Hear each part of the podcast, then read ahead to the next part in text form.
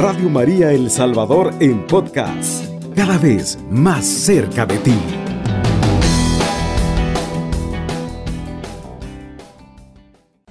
En esta noche, siempre en consonancia con lo que hemos venido recorriendo, veíamos hace 8 días la importancia de las familias para que los jóvenes descubran el Evangelio, el amor.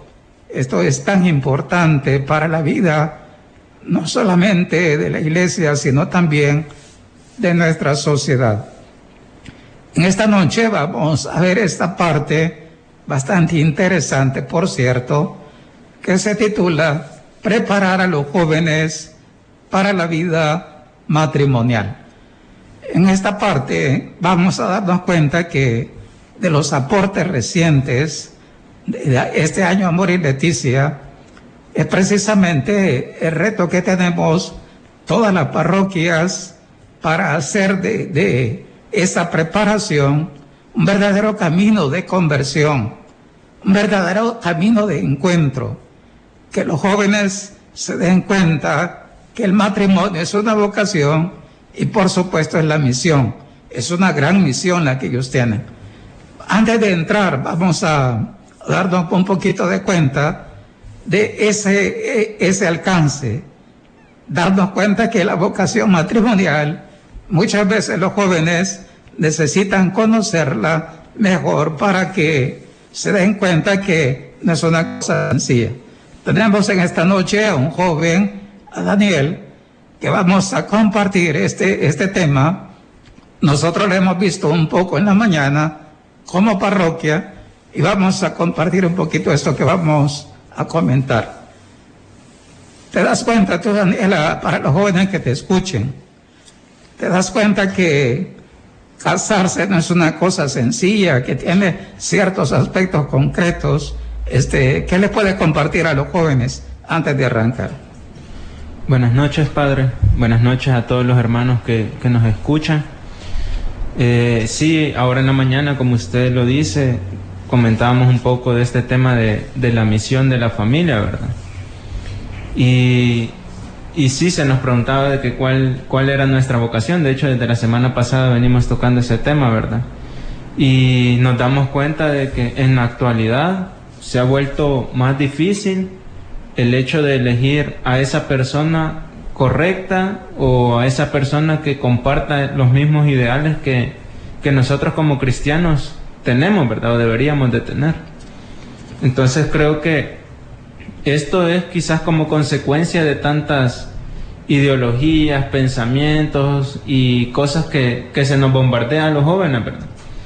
Se decía ahora en la mañana, por ejemplo, en el caso de casarse, que uno solo quiere tener un hijo nada más. Y esa es una de tantas ideas malas que uno tiene del matrimonio, ¿verdad? O a veces yo quiero tener un hijo, pero no solo cuidarlo yo al niño, dicen algunas muchachas, ¿verdad? Porque yo me acuerdo que cuando estuve en la pastoral juvenil, una de las jóvenes lo decía así: solo iba a tener a su hijo, pero ella solo le iba a cuidar. Gracias a Dios, ella ya está ahorita con su pareja, ¿verdad? Todavía no tienen hijos porque están bastante jóvenes, pero creo que esa mentalidad ha cambiado un poco en ella. Pero sí es bien difícil, padre. Bien difícil esta situación. Bien, pienso que a medida que vayamos como recorriendo este tema, vamos a intentar que nuestros jóvenes capten la trascendencia de esta vocación. Entonces voy a comenzar con esta cita del Papa y después vamos a comentar los apartados de Amoris Laetitia. Dice el Papa así: por eso necesitamos caminos catecumenales que preparen no solo para la celebración del matrimonio, sino para la vida matrimonial. Ya esta parte del Papa es elocuente. Tantas veces en nuestras parroquias nosotros encontramos que la gente no capta totalmente la trascendencia de prepararse bien para casarse. De hecho, si los sacerdotes, para poder ser sacerdotes, nos preparamos 7 años al menos dentro del seminario, ¿Cuánto tiempo requiere una vocación tan exigente, tan desafiante del matrimonio para que se prepare? Obviamente no puede comenzar con una o dos charlas antes de casarse. Eso es hasta cierto punto, es como reírnos de la grandeza del proyecto de Dios sobre el matrimonio. Entonces dice el Papa, ese preparar no solamente es la parte litúrgica, la misa para casarse, es importante para conquistar cada día la vida matrimonial.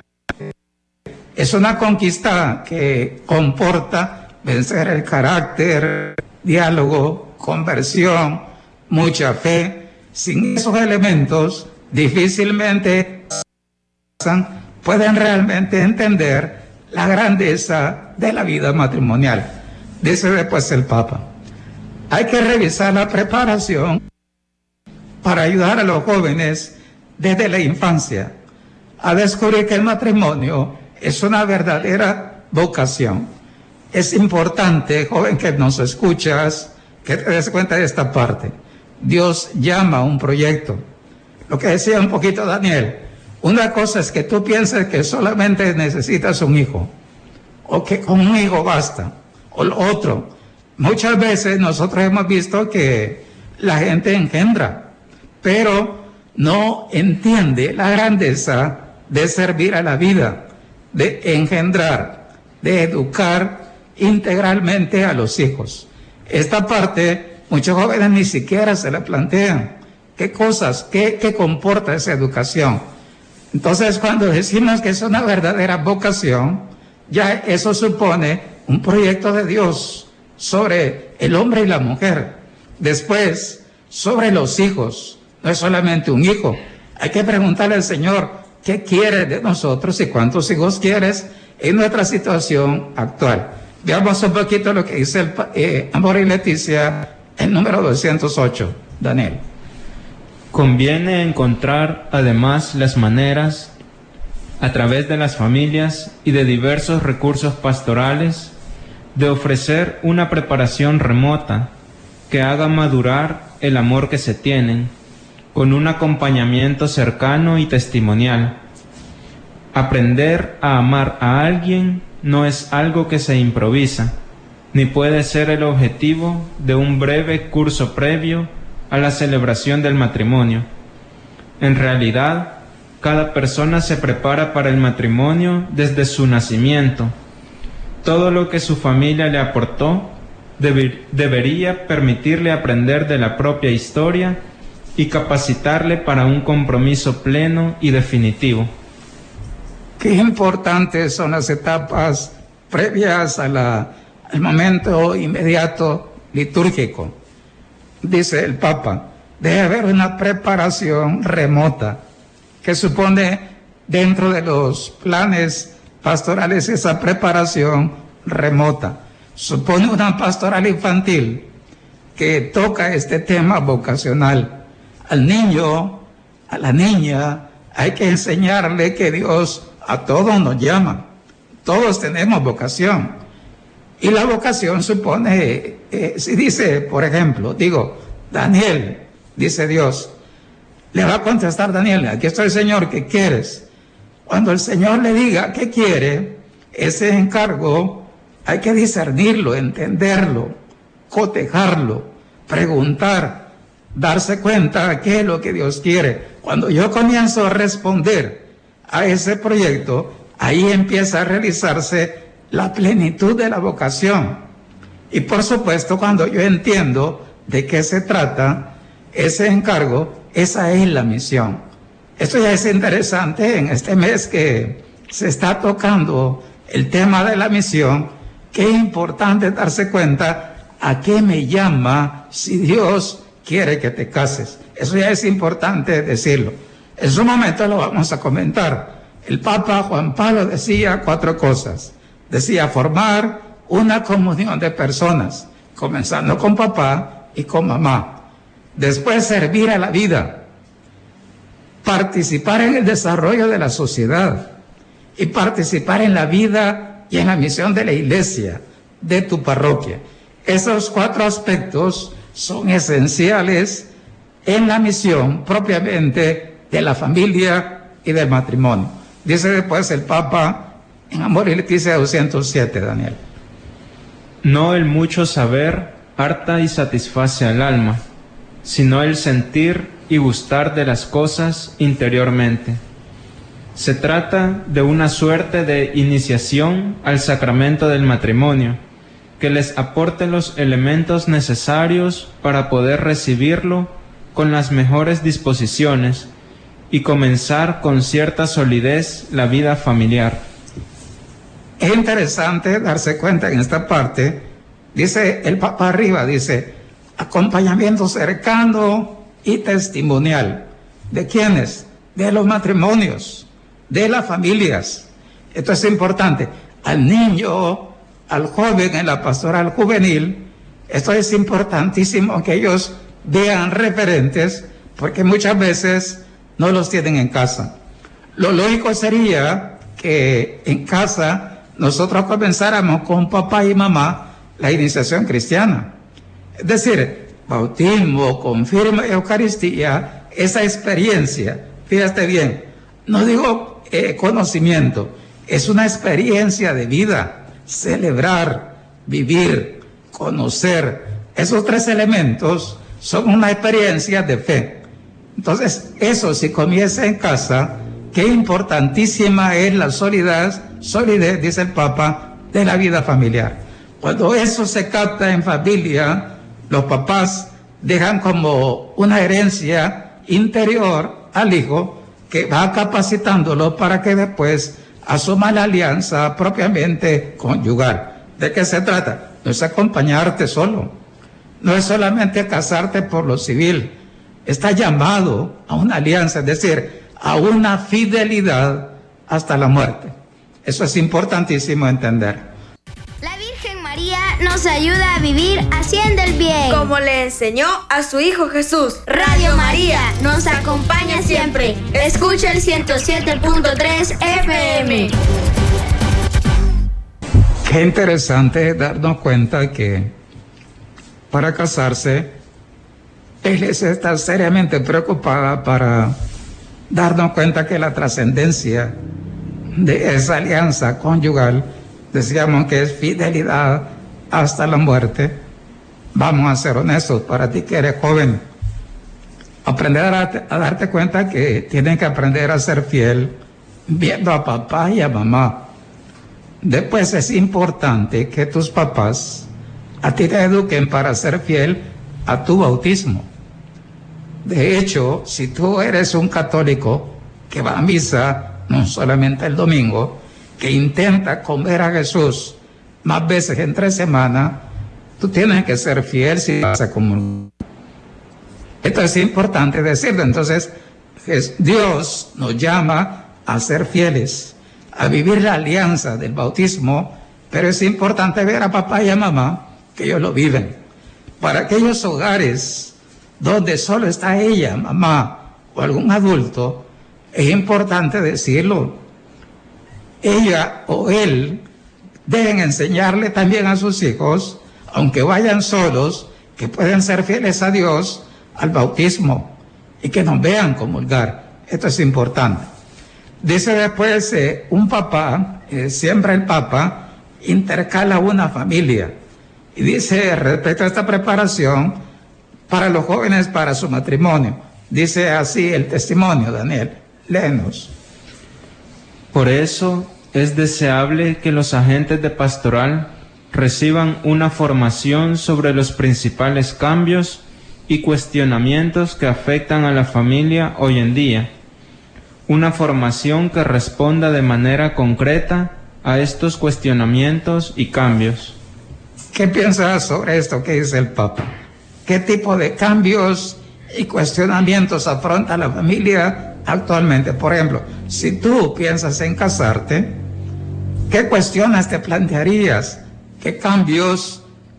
Básicamente lo que comentábamos, decías un poquito tú, si se dieran cuenta los que se casaron, escucharan la formación que se recibe, Yo se lo pensaría muchas veces, este tema, ¿verdad? Pero no sé qué otras cuestiones te surgen a ti, Daniel, como joven. Entiendo, porque dice aquí que los agentes de pastoral reciban una formación, ¿verdad?, sobre los principales cambios que afectan a la familia hoy. Te voy a poner ejemplos prácticos para que tú lo captes. Uh-huh. Los seminaristas, por ejemplo, muchas veces se recibe formación doctrinal. ¿Sobre qué? Sobre conceptos teológicos, sobre el matrimonio y la familia, pero aspectos interdisciplinares, ya el Papa lo va a tocar adelante, lo que le pasa al médico, al psicólogo, al terapeuta, al psiquiatra, etcétera, lo que ellos conocen sobre la vida matrimonial, muchas veces esa experiencia, esas dificultades, esas luchas, no se conocen en la vida del seminario. Por eso es importante, ¿verdad? Hay cosas, digamos un ejemplo, la vida afectiva. Eso ya es importante. Si va a ser fiel, y Dios nos llama a la fidelidad, hablábamos con Edwin, por ejemplo, decía, ¿usted me imagina a mí como sacerdote? Yo le decía, claro que sí, pero es importante que eduques tu vida afectiva, que domines tus sentimientos, que seas dueño de ellos, pero eso es también para casarse. Si tú te casas, si vas a ser fiel, es importante que eduques la atracción, los impulsos, los deseos, las inquietudes que surgen en todo hombre normal y en toda mujer normal, por ejemplo. Esos son algunos elementos. Otros elementos, por ejemplo, psicológicos, pueden ser, por ejemplo, los traumas, los miedos, los conectores, que nosotros hemos hablado de esto, ¿verdad? Todos nosotros, hombres y mujeres, llevamos esa parte psíquica herida. Entonces, cuando tú te casas, no te casas solamente con una cara bonita y un cuerpo bonito, te casas con una historia, con una biografía, que muchas veces los jóvenes, en su preparación, jamás se lo plantean. Y de repente ya se casan, ya acaba la luna de miel, y comienza el mal carácter, y es entonces cuando ellos empiezan a decir, entonces, ¿por qué no abordamos estos temas con tiempo? Por ejemplo, ¿verdad? O que imagínate que tú te sientas con tu papá y tu mamá, y ellos te explican, te dicen, yo pienso que de esto es importantísimo que papá y mamá, además de formarse, hablen con sus hijos, y hablen así de corazón a corazón, ¿verdad? Porque habrá cosas que a cada joven le preocupan. Vamos a adelantar un poquito, veamos la cita del Papa 202 y 203 de Amoris Laetitia. Se nos plantea la necesidad de una formación más adecuada de los presbíteros, los diáconos, los religiosos y las religiosas, los catequistas y otros agentes pastorales. Los seminaristas deberían acceder a una formación interdisciplinaria, más amplia sobre noviazgo y matrimonio, y no solo en cuanto a la doctrina. En ese sentido, es saludable la combinación de algún tiempo de vida en el seminario con otro de vida en parroquias, que permita tomar mayor contacto con la realidad concreta de las familias. En efecto, a lo largo de su vida pastoral, el sacerdote se encuentra sobre todo con familias. Qué interesante darnos cuenta de esto que menciona el Papa. ¿Por qué? Si decimos que el Papa Francisco es pastor, los seminaristas, por ejemplo, en su tiempo de formación académica, hay espacios de formación pastoral. Ellos, por ejemplo, acá en el seminario propedéutico donde estamos, normalmente el primer año ellos no salen a experiencias pastorales en parroquias. Desde el segundo año en adelante, ellos van a ciertas parroquias que se eligen en acuerdo con los párrocos, ellos hacen su experiencia. ¿Cuál es la experiencia de los jóvenes cuando van a las familias? Por ejemplo, si un joven se acerca y trabaja con la pastoral familiar o los movimientos de familia, ¿qué descubre?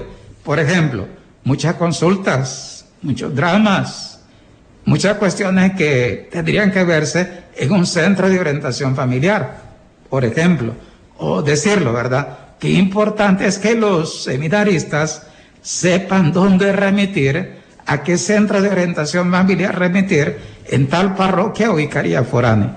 Entonces, esta experiencia es importantísima, no solamente para que ellos se maduren su propia vocación, se asienten lo que decía. Si Dios llama a un joven al sacerdocio, uno mismo se va dando cuenta, solito, que hay cosas donde uno dice, como que esto no es para mí, por ejemplo.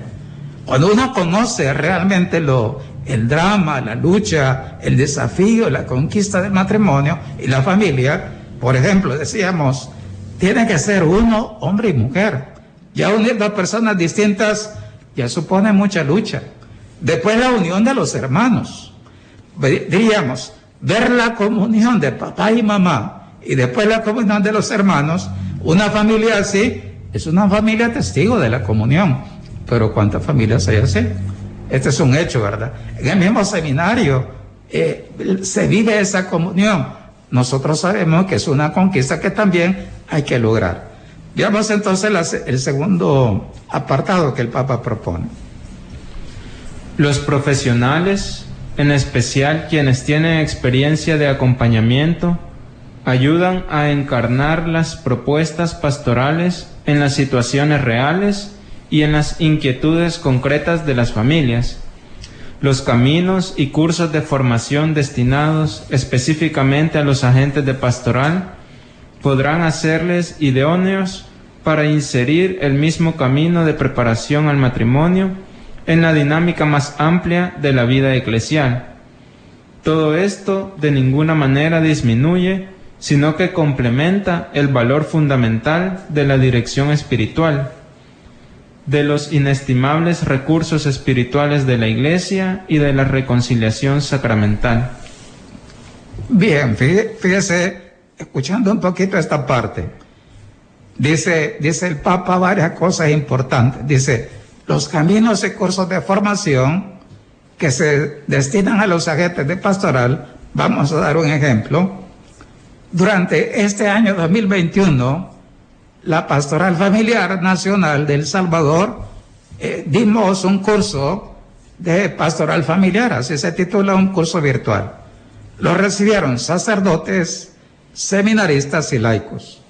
Esa parte, por ejemplo, a ti, Daniel, que eres joven, y para que te escuchen los demás jóvenes, ¿qué cosas aprendiste al formarte en ese diplomado virtual, Daniel?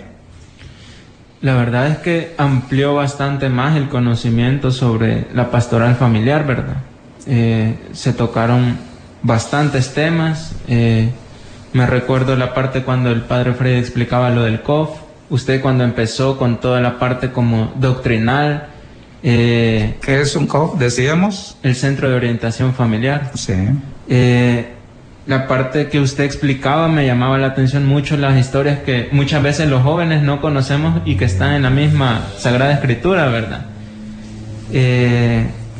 Y ¿sobre qué cosas, Daniel, para que te entiendan los jóvenes? Sobre historias, por ejemplo, del amor verdadero. No me recuerdo cómo se llamaba el personaje de Oseas, ¿verdad? Oseas, él le dice, señor, cásate con una prostituta, ¿verdad? Uh-huh. Ese es el caso. Ajá. Esa historia, por ejemplo, a mí me gustó porque Oseas, aunque él con su pensamiento humano, como todos los tenemos, ¿verdad? Él sentía las mismas heridas, a pesar de eso, obedeció al Señor en lo que le pedía. Y le dio esa fortaleza. Es importante darte cuenta que Oseas descubre que Dios es como es Oseas y nosotros somos como la infiel, ¿verdad? Por no decir la prostituta. Y es impactante darse cuenta de la enseñanza de Jonás, que desde ahí marca un giro para todos los profetas. Es decir, Dios es fiel aunque nosotros seamos infieles. Eso es importante. Y la otra parte, desde ahí los profetas comienzan a hablar del amor esponsal de Yahvé con Israel. O podemos aplicarlo, ¿verdad? El amor esponsal de Cristo con su Iglesia, que somos nosotros. Y yo siento ahí, Padre, de que muchas veces nos hemos quedado con la imagen antes de Yahvé, ¿verdad? Como el Yahvé que mandaba y que ordenaba. Del Antiguo Testamento, ajá. Sí. Y no hemos conocido realmente cómo es Dios, de verdad, que nos ama, nos espera y nos llama, ¿verdad? Y que en el fondo nos dice a todos, tienen que ser fieles, ¿verdad? Dice, si tú te casas, tienes que ser fiel. Voy a hacer unos ejemplos. Casi todos venimos de hogares donde no hemos visto la fidelidad. Casi todos en El Salvador. Rara es la familia donde podemos decir, mis papás han sido fieles siempre. Rara es la familia. Ahora, Dios nos llama a todos a ser fieles en el sacerdocio y en la vida matrimonial. Esto es importante. Y dice entonces algún elemento aquí bonito, dice, la dirección espiritual, los recursos espirituales de la iglesia, la convención sacramental, debe completar esta formación, ¿verdad? Entonces, si los jóvenes recibieran eso, por ejemplo, ¿qué clase de jóvenes tendríamos, Daniel? Creo que estaríamos más afectivamente, creo yo que más ordenados, nuestra psicología estuviera un poquito mejor. Y hablando de esto de la reconciliación, padre, a mí me venía como a la mente este tema del sacramento, ¿verdad? Que muchas veces las personas que piensan de la confesión como sienten temor, ¿verdad? Eso. Siento de que muchas veces a los jóvenes nos pasa eso con cualquiera de las vocaciones, ya sea para el sacerdocio o para casarnos, pero si sabemos de que la confesión, yo lo que voy a ir a recibir es misericordia, ahí cambia ese planteamiento, ¿verdad? Ya no voy con miedo. Pero el matrimonio y el sacerdocio, creo que no hay como una propuesta llamativa, digamos, o que lo encante o lo cautive a uno para acceder al sacramento, ¿verdad? Entonces, sí, eso siento que pasa con el matrimonio y con... Decíamos un poquito que hacen falta referentes. Cuando tú ves que tal familia, por ejemplo, es un modelo bonito, eso trae, qué interesante tal familia. Cuando vemos esos referentes, eso ya es una gracia importante donde hace falta verla. Por eso, si en casa no lo vivimos, qué importante la inserción del joven en la vida parroquial, en la comunidad. Porque Dios siempre te va a poner ejemplos para indicarte el camino. Madre buena, tómanos de la mano y enséñanos a seguir los pasos de Jesús. Radio María, creciendo junto a ti. 107.3 FM. Escucharon los jóvenes la invitación. Si se fijan, este programa está diseñado para toda la familia. De hecho, el Papa Francisco nos pide en este año Amoris Laetitia que hagamos transversal las diferentes pastorales precisamente a partir de la familia. Esto que estamos tocando es una transversalidad de contenidos bien concretos, la vocación matrimonial, la vocación, el matrimonio, el celibato. Esos son transversales para la pastoral infantil, la pastoral juvenil y por supuesto para el matrimonio, familia y vida. Entonces, para los jóvenes que nos escuchan, estamos comentando la preparación para el matrimonio. Dice el Papa, nos invita a la reflexión, siempre al final tiene tres momentos, uno personal, uno en familia y otra en comunidad. Dice así, reflexiono sobre las personas que en mi vida me han dado un testimonio positivo sobre la vida familiar y doy gracias al Señor por habérmelas dado. Es una pregunta que nos hacemos cada uno de nosotros. Voy a decir un tema que es tan importante en este tiempo y que ojalá toda la familia lo manejara. ¿Cuál es la vocación y misión de la familia? Ser una comunidad de vida y amor. ¿Y eso cómo se articula? En cuatro aspectos hemos dicho: formar comunión de personas, servir a la vida, participar en el desarrollo de la sociedad y participar en la vida y la misión de la iglesia. Esa es la vocación matrimonial, a eso llama Dios si tú tienes esa vocación. ¿Qué piensas al respecto tú, Daniel, de eso? ¿Cuántos jóvenes tendrán claro este tema y cuántas familias? Pienso que muy pocas, padre, por lo que decíamos que no hemos recibido la formación. De hecho, me gustaba lo que decía la hermana Tonita ahora, ¿verdad? Que ella es una persona de edad de nuestra parroquia y a pesar de eso, ella se sigue formando y tiene esa intención, ¿verdad? De crecer, aunque probablemente ella ya no tenga sus hijos pequeños ni nietos, pero ella está en esa disposición, ¿verdad? Y ella decía de que qué lástima que antes no se le dijo eso, ¿verdad? O la hermana Betty también decía, ¿verdad? Que hace 30 años que le hubieran dicho esto que nosotros estamos viendo que se nos está revelando ahorita a los jóvenes, pero también se nos hace más difícil, ¿verdad? Esa decisión. Yo le decía, si los papás de ahora tuvieran nuestra edad ahorita, probablemente a ellos también se les estaría complicando la situación de casarse o no, ¿verdad? Quizás sería interesante decirlo, Daniel, porque yo pienso que el problema es que la mayoría piensa solo en casarse. Pocos quizás piensan en la vida total, de una entrega total célibe al Señor. Ese quizás es el punto. Quizás, digámoslo de un modo más positivo, quizás más se plantearían el celibato.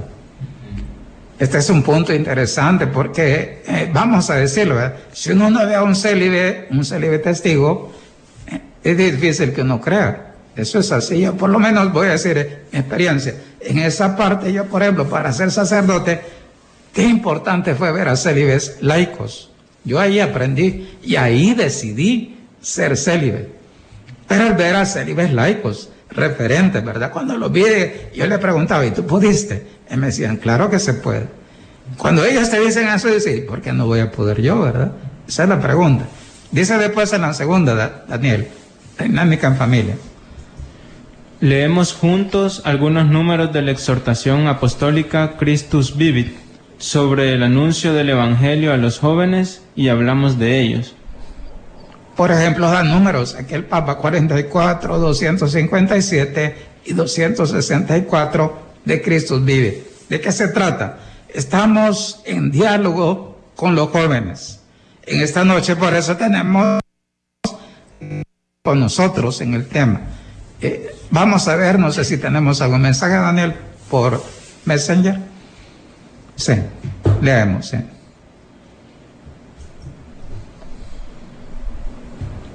Dice la hermana Silvia de Cetino: buenas noches, los jóvenes de hoy no quieren casarse, están más en la cultura líquida, prefieren mejor una mascota que formar una familia. De nosotros como padres depende la educación de nuestros jóvenes. Qué interesante lo que nos plantea Silvia en este tema. ¿Por qué decimos una cultura líquida? Porque la alianza, el compromiso, los jóvenes líquidos no lo dijeron. Por eso decimos que en nuestra cultura líquida se nos ha hecho tanto daño. Yo a veces lo digo así, es más fuerte que el COVID. Si el COVID ha hecho estragos, ha hecho más estragos la cultura líquida, donde el joven se vuelve una isla, donde se vuelve incapaz de establecer alianzas, donde se vuelve incapaz de entender la institución como iglesia, la familia. Por eso no es raro lo que nos dice Silvia. Si los hijos se educan así de modo líquido, es decir, en el lenguaje de los hipotes dicen de modo easy, ¿verdad? Todo es fácil. Cuando nosotros queremos las cosas así, así educamos a los hijos, difícilmente un joven le diría, pues ¿cómo voy a ser fiel, verdad? Si todo yo soy, por decirlo así, ¿verdad? A veces nuestra gente lo que tiene un concepto de sí mismo es de infidelidad. Ya está, hay epítetos para este tema, para hablar de que el hombre y la mujer actualmente no es fiel, ¿verdad? Bien, vamos a ver la última dinámica, Daniel, y de ahí entramos un poquito para la oración. Ya preparamos la salida del programa. Dice dinámica en comunidad o en grupo. Proponemos a la comunidad rezar por los jóvenes y su vocación. Los que lo deseen pueden escribir una oración en un papel y depositarla en una cesta. Las oraciones seguirán disponibles y cualquiera que entre en la iglesia podrá elevar al Padre una oración de hermano. Vaya, fíjese esto que el Papa plantea. ¿Cuántos adultos oramos por la vocación matrimonial de los jóvenes? ¿Cuántos? De hecho, Silvia nos dice eso, pero quizás la otra parte de fe. ¿Cuánto oramos por los jóvenes que viven una cultura líquida? ¿Cuánto oramos? Dios es capaz de cambiar, de convertir el corazón de todos nosotros, y especialmente de los jóvenes. El joven tiene la capacidad hermosa, diríamos, de la generosidad, de dar saltos. Por ejemplo, el Papa Juan Pablo II, ¿cuántas vocaciones sacó el Papa? A mí me impacta la vida del Papa. ¿Por qué? Porque hay jóvenes, al ver referentes así, da saltos. Muchas vocaciones importantes nacieron en el tiempo del Papa Juan Pablo II. Entonces, debemos orar. Invito a los adultos que nos escuchen, ore por sus hijos. Quizás los adultos que, como la niña Tonita, que es una señora ya anciana, quizás no la va con sus hijos, porque ya sus hijos están cada quien en su hogar, pero con los nietos, qué importante es esta misión. Entonces, aquí le estamos como aclarando a los jóvenes la importancia de prepararnos, pero hacer atractivo el matrimonio. Tenemos otro mensaje. Dice Marisela Hernández: saludos, Padre César. Estos temas los debemos de llevar en reuniones familiares, donde se les hable desde el ejemplo. Es muy importante hablarles de un buen noviazgo maduro desde la fe, donde haya un compromiso en el amor. Exacto, Marisela, compartimos su comentario. Y decirlo también, ¿verdad? Para aquellos que trabajamos en las parroquias, qué importante es que los adultos se acerquen a la pastoral infantil y la juvenil, que no solo dejen al catequista. Estos son, diríamos, unir estas pastorales, es unir a la familia. De hecho, hablamos de familia, no hablamos solo de papás, hablamos de jóvenes, niños y adultos. Tenemos otro mensaje, ¿sí? Dice Leonel Ayala: los jóvenes de una u otra manera se han desencantado del matrimonio, sacramento, dice... los matrimonios del 90% de los jóvenes los hemos marcado los padres con nuestro testimonio de vida. Sí, quizás esta parte hay que decirlo, ¿verdad? ¿Cuántos papás realmente se han equivocado? Yo pienso que bastante. Sin embargo, por eso es la conversión. Yo diría esta parte a los papás que quieran recomenzar. Primero orar, después comenzar a ser testigos alegres, como dice el Papa Francisco. Y después, decir así, es tener esta capacidad. Cuando usted logre sintonizar con sus hijos, a quienes quizás alejamos del matrimonio, decirle, hablarle al corazón y decirle: hijo, perdóname porque yo no te supe explicar esto, ahora me doy cuenta. E invitarlo al hijo, a los hijos, a la pastoral juvenil, a la pastoral de matrimonio, familia y vida. De esto se trata, dice el Papa. No es que la familia no esté herida, todas las familias están heridas. Entonces, este es un presupuesto real si queremos trabajar en serio por la familia en este tiempo. Bien, vamos a hacer la oración final, Daniel, y con eso ya nos vamos a preparar para cerrar el programa. Señor Jesús, te pedimos por los jóvenes que puedan experimentar el poder del amor dentro de sus propias familias. Te pedimos por los novios, para que comprendan que el matrimonio requiere de un trabajo artesanal, hecho día tras día. Te pedimos por las familias de nuestra comunidad, para que sean testigos de un amor fuerte, sólido y alegre. Amén. Amén.